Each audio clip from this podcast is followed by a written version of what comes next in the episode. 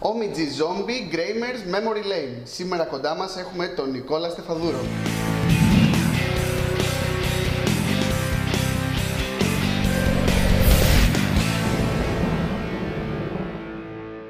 Ο Νικόλας Στεφαδούρος εμφανίστηκε στη σκηνή των ελληνικών κόμιξ και σύντομα κατάφερε να ξεχωρίσει.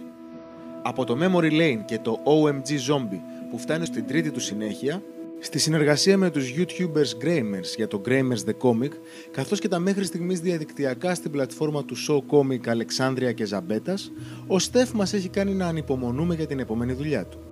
Νικόλα, καλημέρα. Καλημέρα. Για να ζεσταθούμε συνήθως, λέμε μερικές λέξεις στους καλεσμένους μας και περιμένουμε από αυτούς να απαντήσουν το πρώτο πράγμα που τους έρχεται στο μυαλό. Το φοβόμαι. Οροπέδιο. Οροπέδιο βρήκες. Θα απαντήσω τη ρόπιτα, μόνο και μόνο από αντίδραση. Τρόμος. Τρόμος, Μάλκ. Βιντεοπαιχνίδι. Green Fandango. 3 ταινίες και 3 βιβλία, τα οποία είναι τα αγαπημένα σου. Fight Club. Ρίτα Χέιγουρς, τελευταία απόδραση. Τελευταία έξοδος. Μεμέντο. Μεμέντο. Βιβλία. Ο Άνθρωπος που λεγόταν Πέμπτη. Ιστορία Χωρίς Τέλος. Και Stephen King, το κοράκι. Στέφ, θα μας πεις πώς ξεκίνησες στον χώρο των κόμιξ. Βασικά δεν μπορώ να θυμηθώ πώς ξεκίνησα, γιατί πάντοτε σχεδίαζα κόμιξ. Απλά ποτέ δεν ολοκλήρωνα τα κόμιξ. Ουσιαστικά ψευτοεπαγγελματικά ξεκίνησα στα ΣΑΝΙΑ το 2000, που τους έστειλα ένα μονοσέλιδο ως φαν σε στυλ αν θέλετε και αν σας αρέσει, δημοσιεύστε το έτσι για πλάκα, και με πήραν τηλέφωνο ότι ενδιαφερόμαστε να μας κάνεις ένα 8σέλιδο το μήνα. Και ξεκίνησα από εκεί πέρα ψεύτο επαγγελματικά, ουσιαστικά φοιτητής ήμουνα και τους έσανα τη δουλειά μου, και μετά από αρκετά χρόνια, όταν ξανά αποφάσισα να μπω στο χώρο, ήρθε το OMG. Ποιες είναι οι δουλειές που κάνεις αυτή τη στιγμή? Κάνω το Αλεξάνδρια και το Ζαμπέτα στο Σοκόμι. Τώρα τέλος του μήνα θα ξεκινήσω και το Comedix με τον Νατζαράκι που μου πρότεινε να το συνεχίσω εγώ. Ξεκινάω ένα sequel κατά κάποιο τρόπο του Zombie, αλλά δεν θα είναι ακριβώς sequel, θα είναι πιο παιδικό, πιο family friendly, τέλος πάντων. Ναι. Και στο Disney που κάνω σχέδια για μπλούζες, κουπές κλπ. Κάνω μαθήματα σε ένα εργαστήρι κόμιξ σε παιδιά από δημοτικό μέχρι λύκειο. Πώς σου φαίνεται αυτό το πράγμα, ότι προετοιμάζεις μια καινούργια γενιά? Πάρα πολύ ενδιαφέρον. Εντάξει, δεν ξέρω κατά πόσο είμαι ο κατάλληλος, σίγουρα. Δίνω αυτά που μπορώ να δώσω, αλλά είναι εντυπωσιακό το πόσο μεγάλο ταλέντο έχουν κάποια παιδιά και το δυστυχώς πόσο λίγο ξέρουν την ελληνική σκηνή κόμιξ. Και γι' αυτό έχω βρει και την ιδέα, κάθε Σάββατο τους φέρνω ένα βιβλίο ή βιβλία κάποιου Έλληνα καλλιτέχνη. Τους έχω πει, είναι ο Έλληνας δημιουργός της εβδομάδας. Ναι. Και εντυπωσιάζονται και τα παιδιά, γιατί δεν ξέρουν. Έχουν μάθει Batman, Spider-Man, ξέρω εγώ οτιδήποτε, αλλά δεν έχουν ιδέα το τι υπάρχει στην ελληνική σκηνή. Ποια συμβουλή θα έδινες σε κάποιο παιδί που ξεκινάει τώρα να μπαίνει στη σκηνή?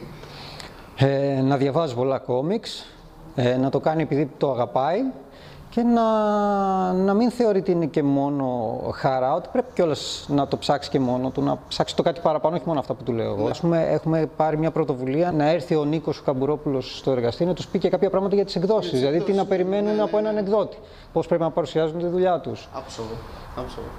Το OMG Zombie φτάνει έως το τρίτο του τεύχος.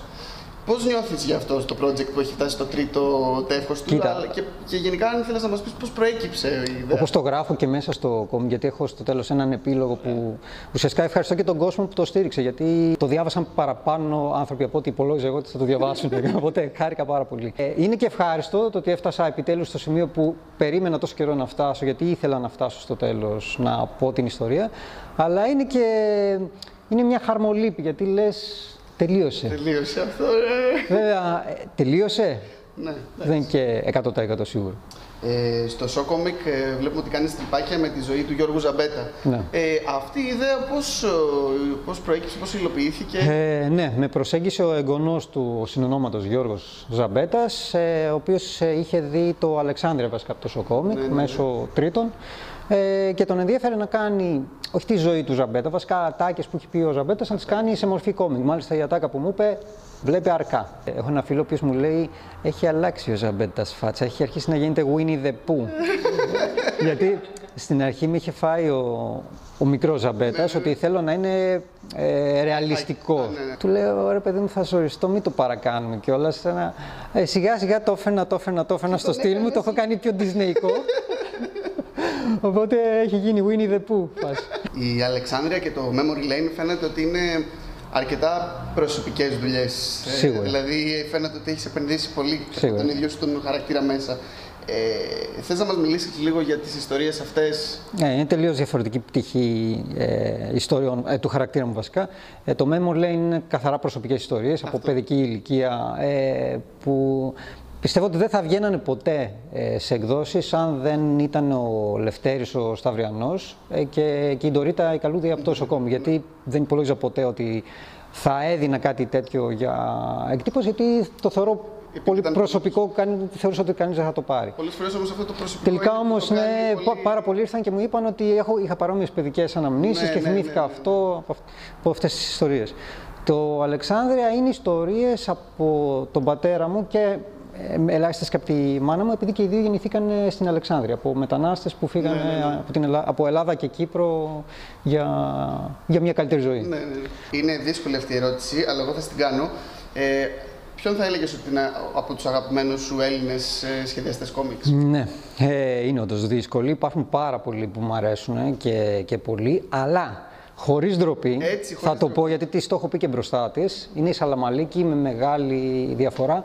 Γιατί δεν ξέρω, θεωρώ το στυλ της πιο κοντά σε αυτό που θέλω να αποκτήσω εγώ.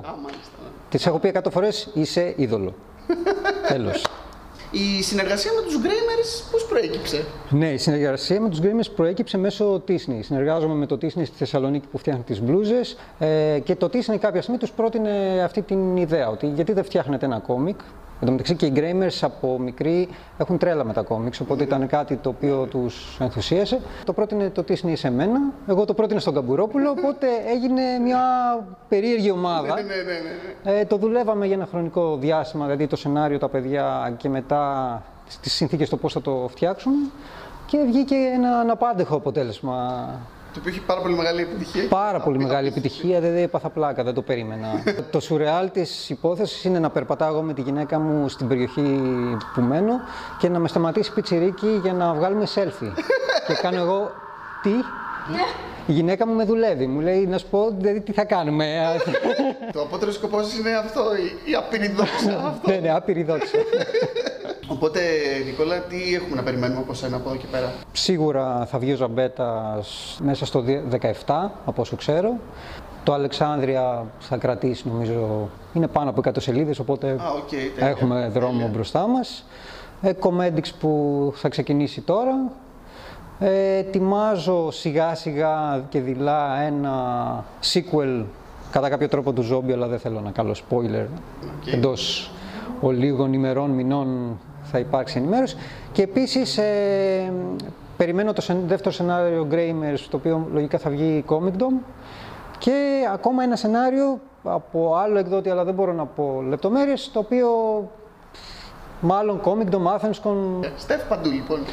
Στεφ, σε ευχαριστούμε πάρα πολύ που ήσουν σήμερα μαζί μας. Εγώ ευχαριστώ που με καλέσατε. Όσο για εσάς, ως γνωστόν, ένα σχόλιο σας αρκεί για να μπείτε στην κλήρωση για την τριλογία OMG Zombie και το Comics Greimers. Προσφορά από τη Web Comics. Ευχαριστούμε τη Λέσχη Φίλων Κόμιξ που μας φιλοξένησε στον χώρο της.